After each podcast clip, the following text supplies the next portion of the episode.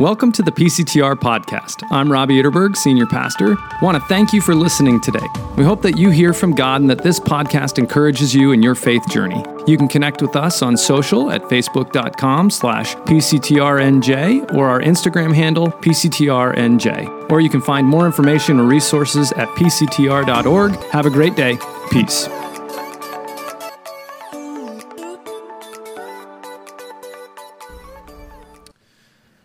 If we haven't had the chance to meet, I'm Robbie Ytterberg. I'm one of the pastors. And as we move into our message this evening, I'm wondering, what would you do? What would you do if you had to build a robot that could inspect the inside of pipes that are miles long, that can go vertically and horizontally at any intersection? You could face up and down, left and right. What would you do? And I see some of the looks on your faces. You're like, I don't know. Well, that was what I had to do my senior year in college. That was the task I was given for my senior design project. And so maybe you would do like I did, and that was go and look for the people who were a lot smarter than you to join your group. And so there was a group of us that were tasked with this project and spent the year researching and learning and working together, challenging one another, refining designs, building a prototype, and ultimately, having not really succeeded in the project, but able to graduate. But see, there was so much more possible because we were a group.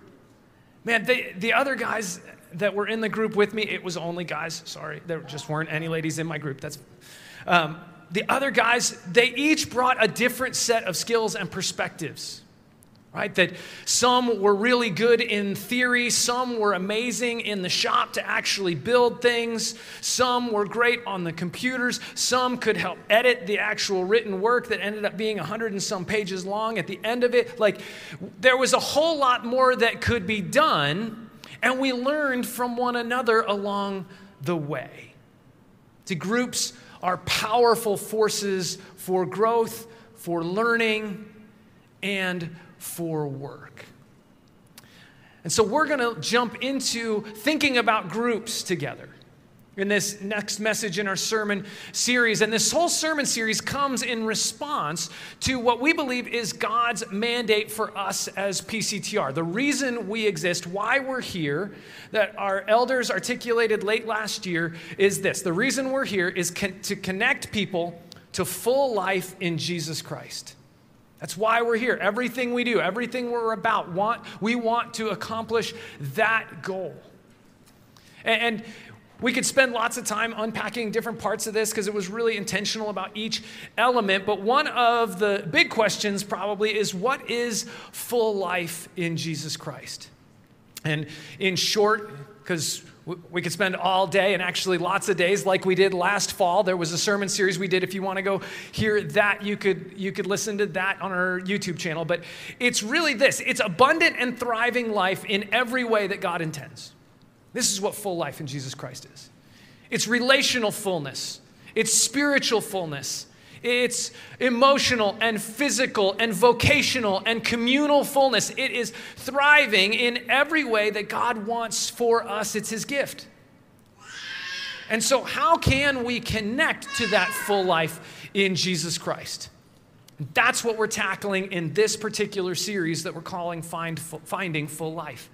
It's a three-part series because we've come to at least believe that part of the way we connect to this full life is if we are intentional about three particular practices. And the more consistently together we do these practices, we believe we'll assume a posture that allows us to receive the gift of full life. Not that we achieve it by doing these things. It's not like, okay, if I do this, this, and this, then bada boom, bada bing, thriving in every facet of life. I mean, that's not what we're not saying these are the three steps to fix everything. But these practices help us assume a posture of humility that allows us to be open to what God wants to do, to give us this gift of full life in Jesus Christ, because sometimes his idea of full life is not the same as mine. And that's actually part of the gift, as he refines me and he teaches me and he reshapes me so that I come to understand full life as the way he understands it. And so last week we talked about the first practice, and that's gather to worship, where we recognized our need for one another, even in the midst of worship, to inspire one another, encourage one another, so that we will be full participants in giving God the glory and honor that he's due, that we will be drawn into it. We also talked about how we can together spur one another on toward love and good deeds. That's agitate one another to live out the purposes that God wants. And we can begin to do that as we gather together in worship. And so you can check that on our YouTube channel as well if you want, if you missed that. But tonight we're talking about growing in groups.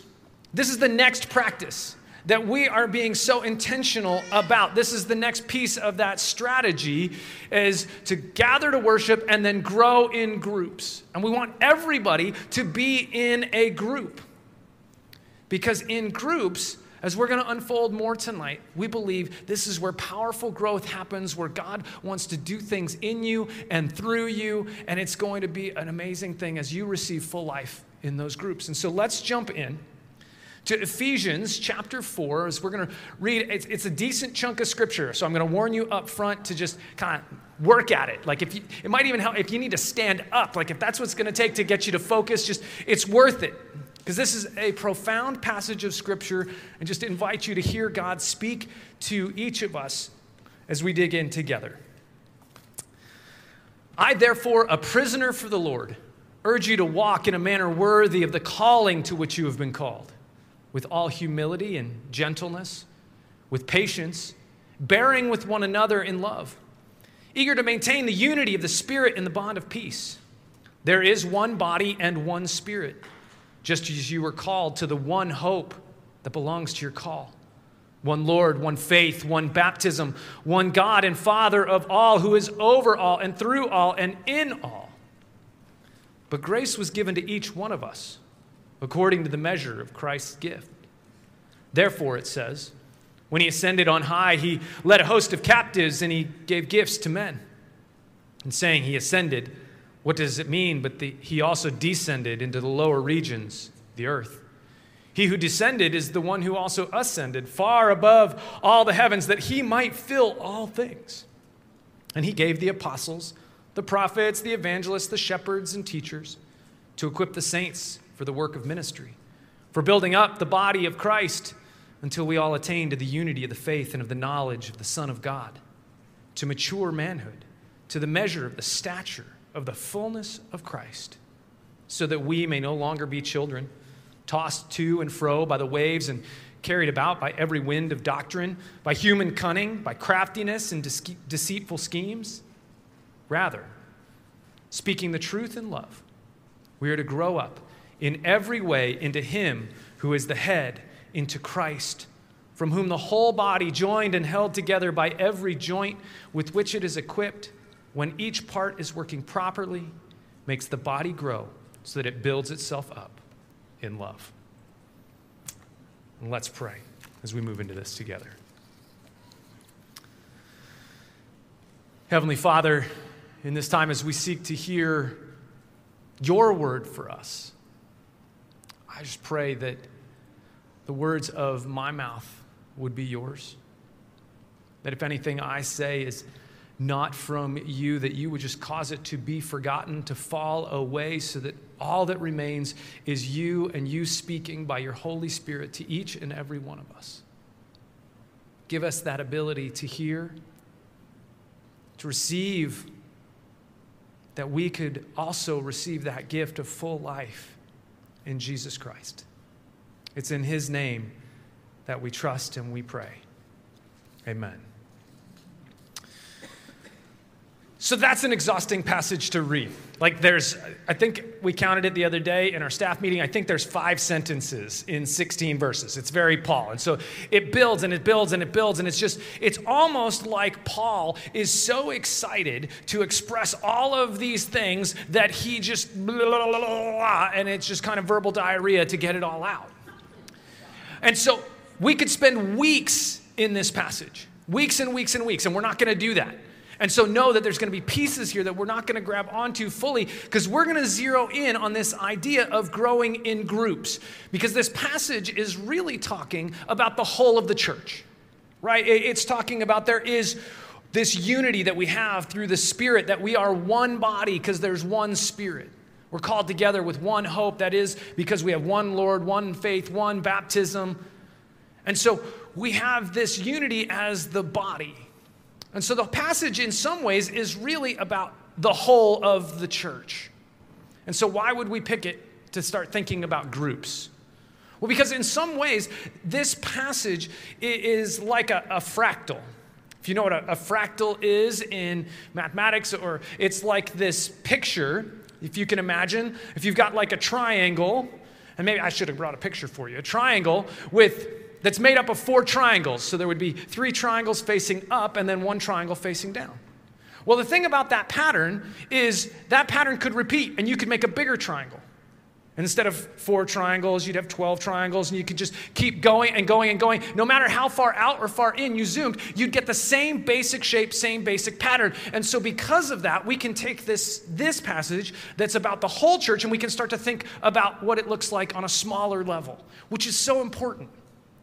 Because when you're in a church that is really of a certain size, which ours qualifies, it's important that it becomes smaller, or else you get kind of lost.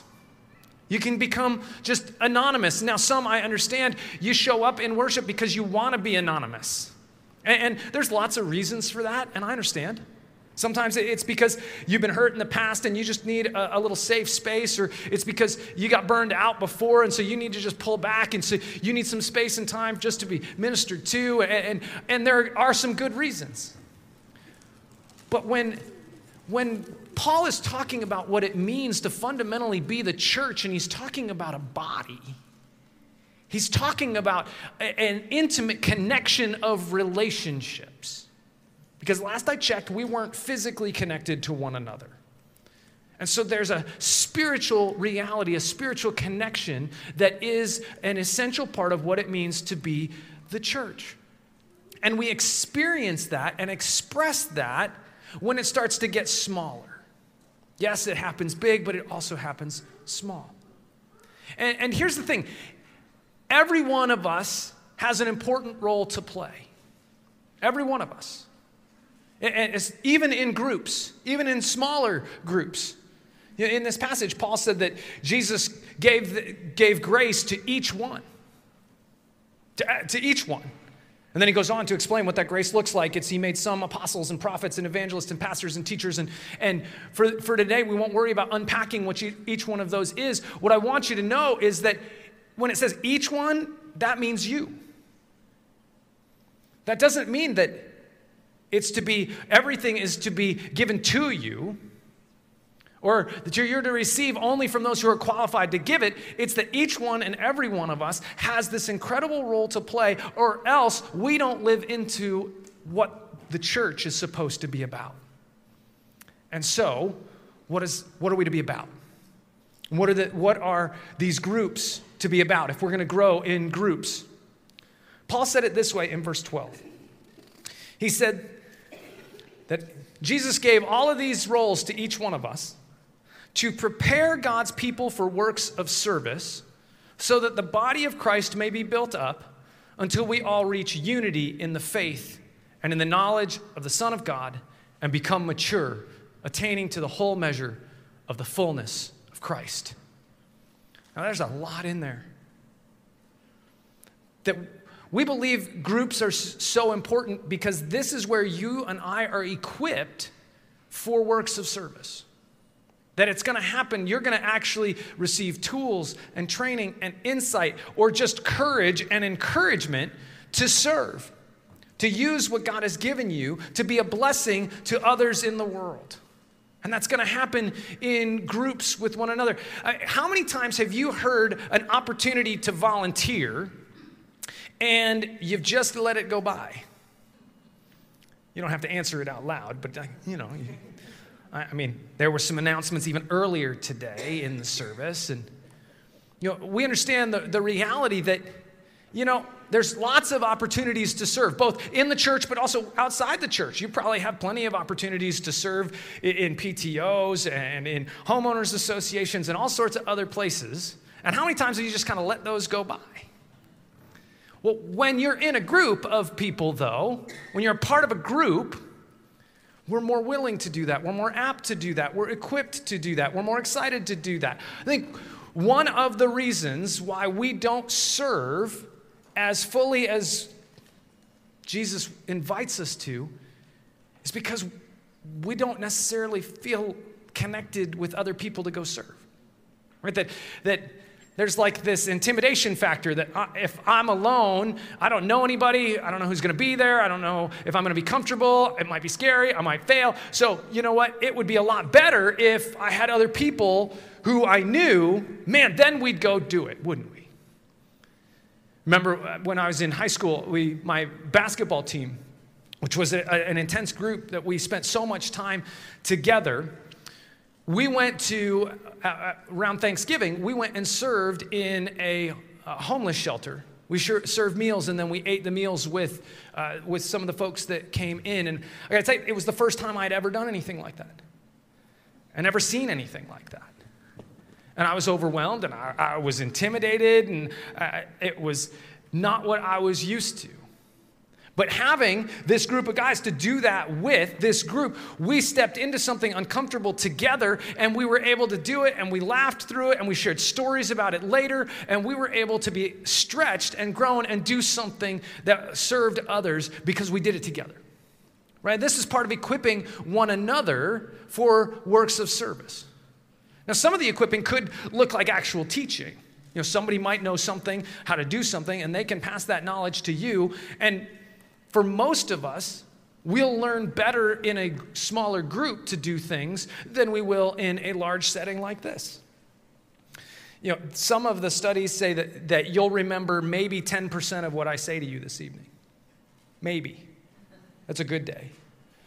And it doesn't matter how good what comes from the front is. It's just our capacity, because we're no longer an audible culture.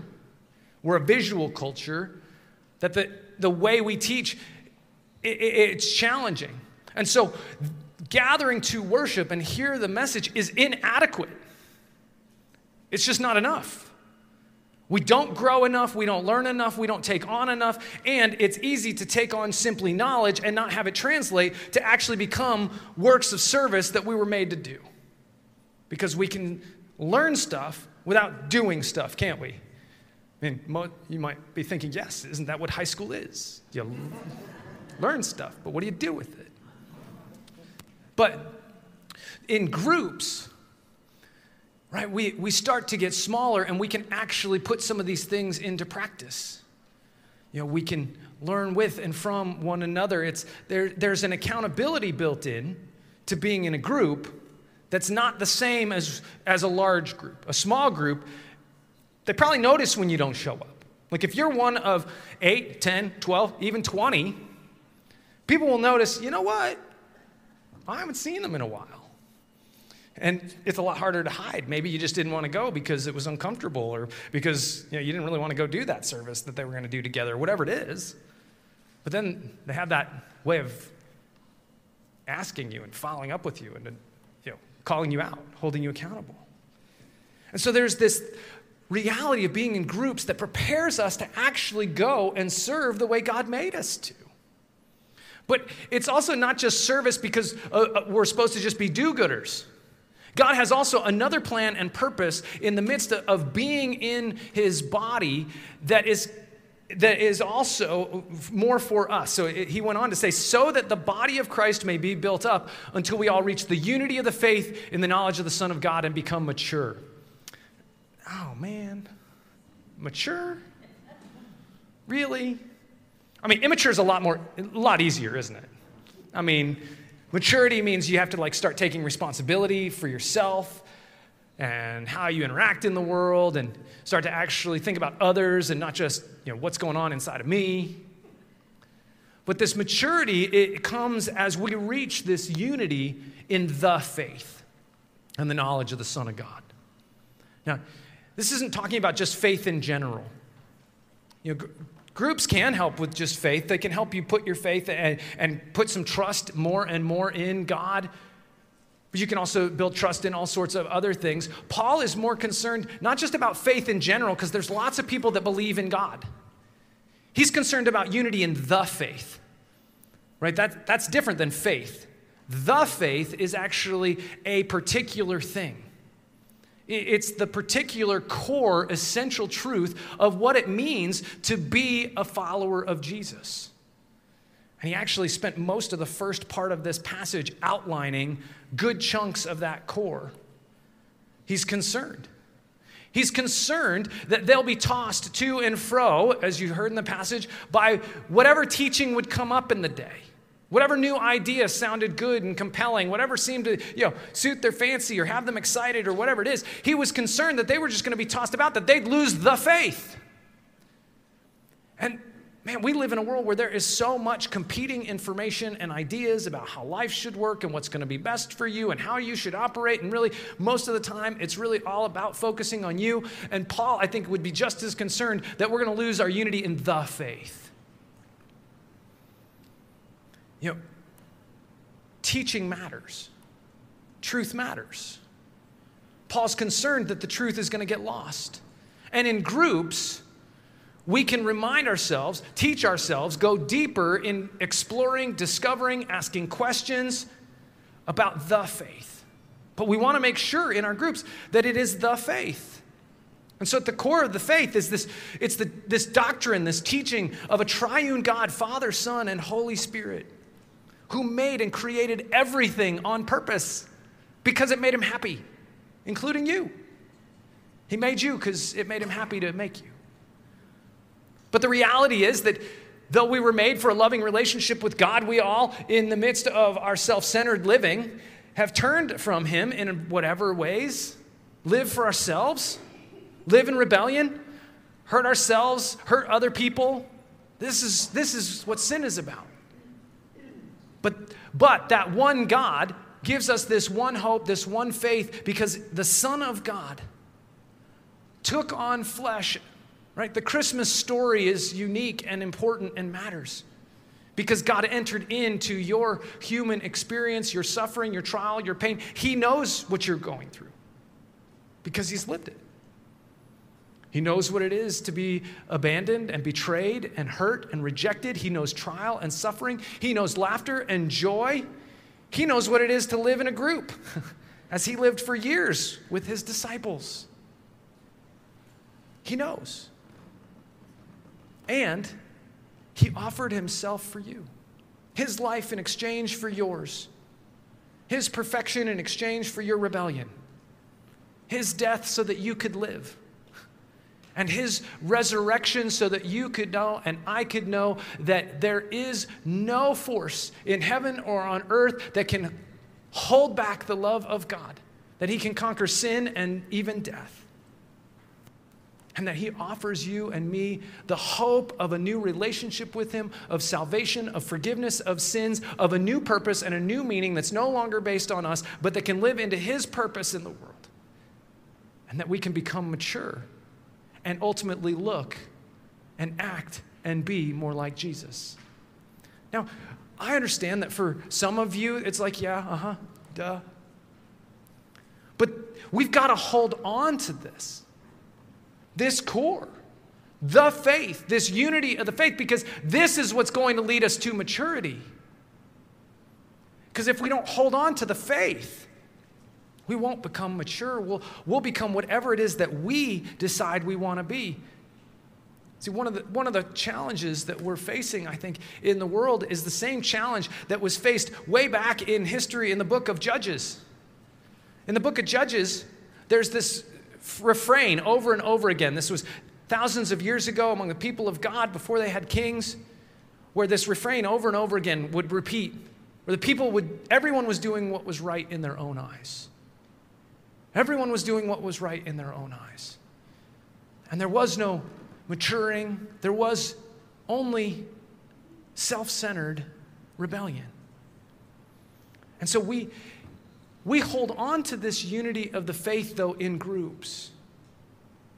Because together, it's a lot harder to get off track. It's a lot harder to forget. It's a lot harder to insert my own kind of desire, because if we each try to come to a group and hold our own desire, well, my desire is going to come up against your desire, and so eventually we're not going to see it eye to eye. So there's going to have to be some sort of course correction involved. And the intent is that for to be based on this gospel truth that though we are sinners beyond what we really want to have to acknowledge, we are loved by this God who would take on our sin for us. It's the gospel. And so we then can become mature, ultimately becoming to the full measure, the measure of the fullness of Christ. Now, so how does this happen in groups? I think Paul gives us this answer in verse 15. He says, speaking the truth in love, we will in all things grow up into him who is the head, that is Christ. Speaking the truth in love. You know, it's pretty easy to have blind spots in our lives, isn't it? It's pretty easy to have things that we don't want to look at, we don't want to have to observe, we don't want to have to actually wrestle with. And part of what groups do for us is if we're in a group where we're building trusting relationships, it creates a context, a place where truth can be spoken, but be spoken in love. I want to acknowledge that you've probably had truth spoken to you, but it was not in love. Right? And that usually just feels like a ton of bricks. Right? It's sometimes it's to cause harm, sometimes it's because we want to be right. See, and this is one of the challenges with groups, because this can be easily become part of a group dynamic, is that if we come into it to prove to everybody else we're right and feel like it's my job to fix you because you're broken and I'm right and you're wrong, then there might be a lot of truth spoken, but it's not going to be done in love. See, because love means I have your best interest in mind. I'm seeking your highest and greatest good, is what St. Thomas Aquinas, that's how he defined love, to seek the greatest and highest good of the other. And the truth is important in that, isn't it?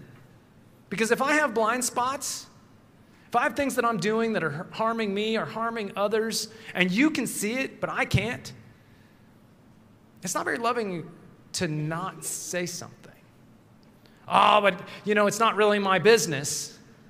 You know, that's your life. Well, right, but this is part of why we form groups. Because in groups, we give each other permission. We're saying, I'm in this group to be with you because I need you, because I can't see all the things in my life. And so the things that you can see, I'm going to need you to point out to me. And I'm going to need you to bring the truth, but I'm doing it in this space because I'm going to trust that in this space, we're going to do it in a way that is to love one another, to build up the body, as Paul said, to lift one another up, to make each other the best version of ourselves that God intends us to be.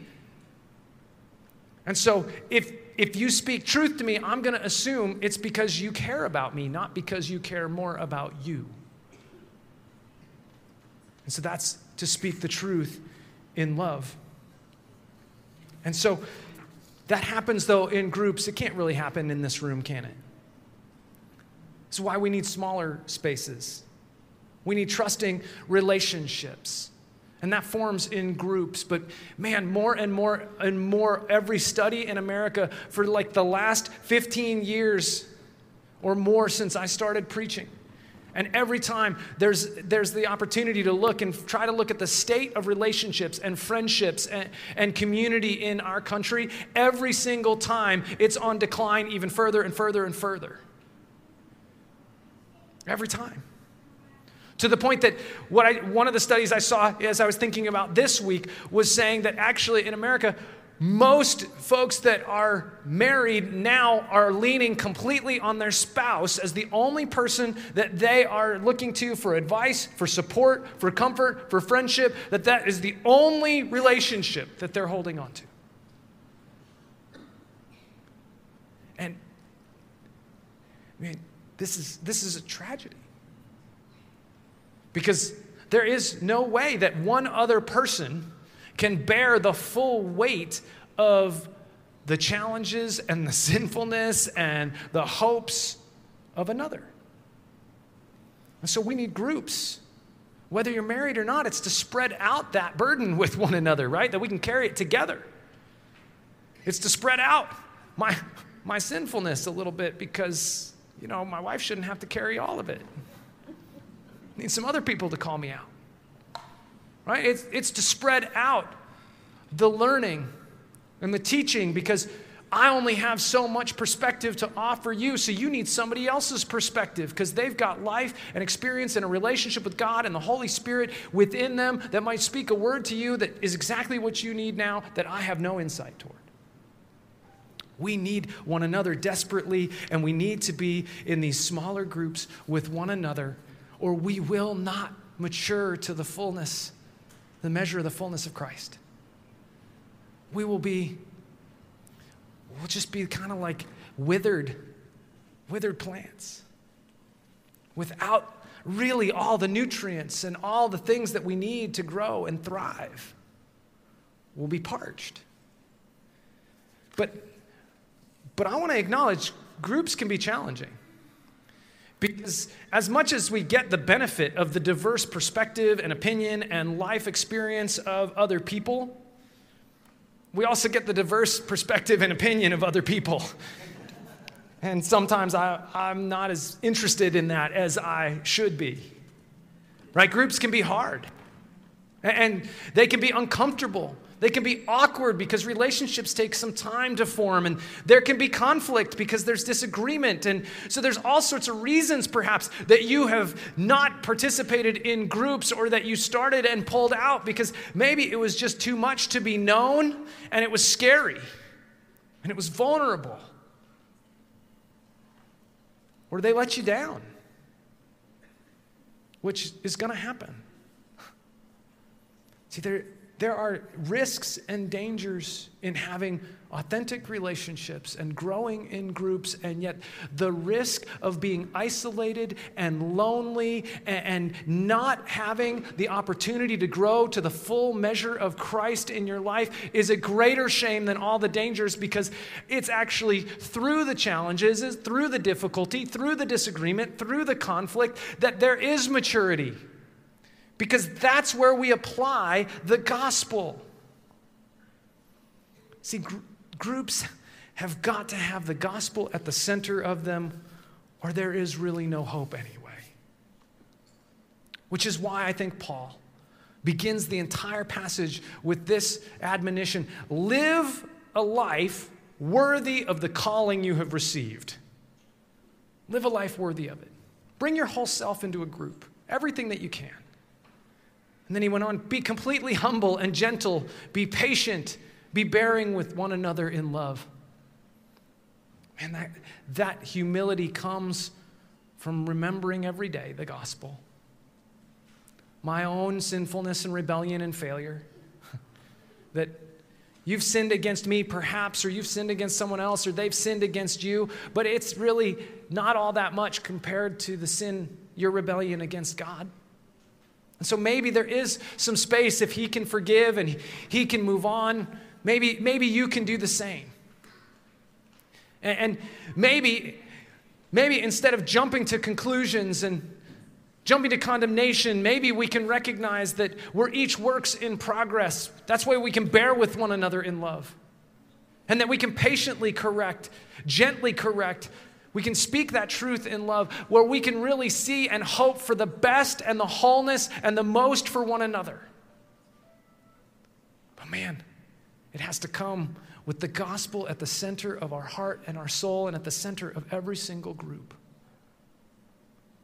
And then perhaps we will, as Proverbs encouraged us, we will ponder how to answer.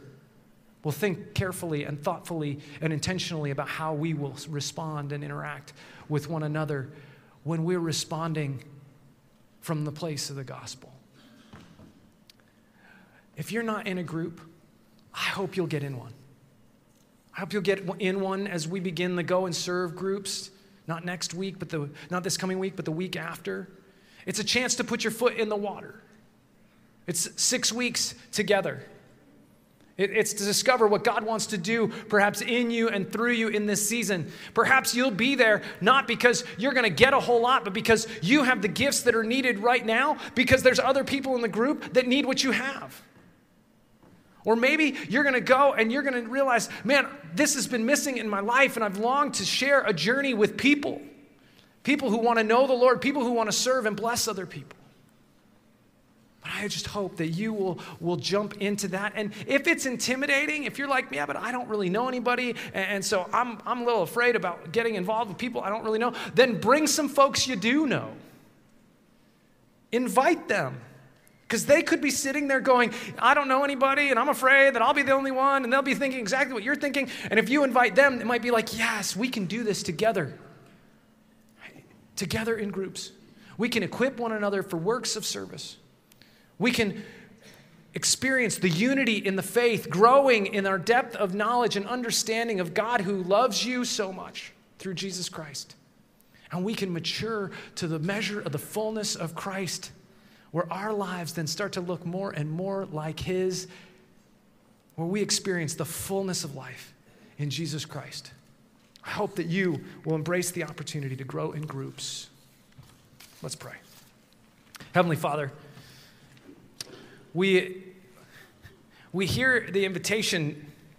You've called us to be a part of a body, a part of a community of knit relationships with one another, and yet we acknowledge we've been hurt in relationships and it hasn't always worked out.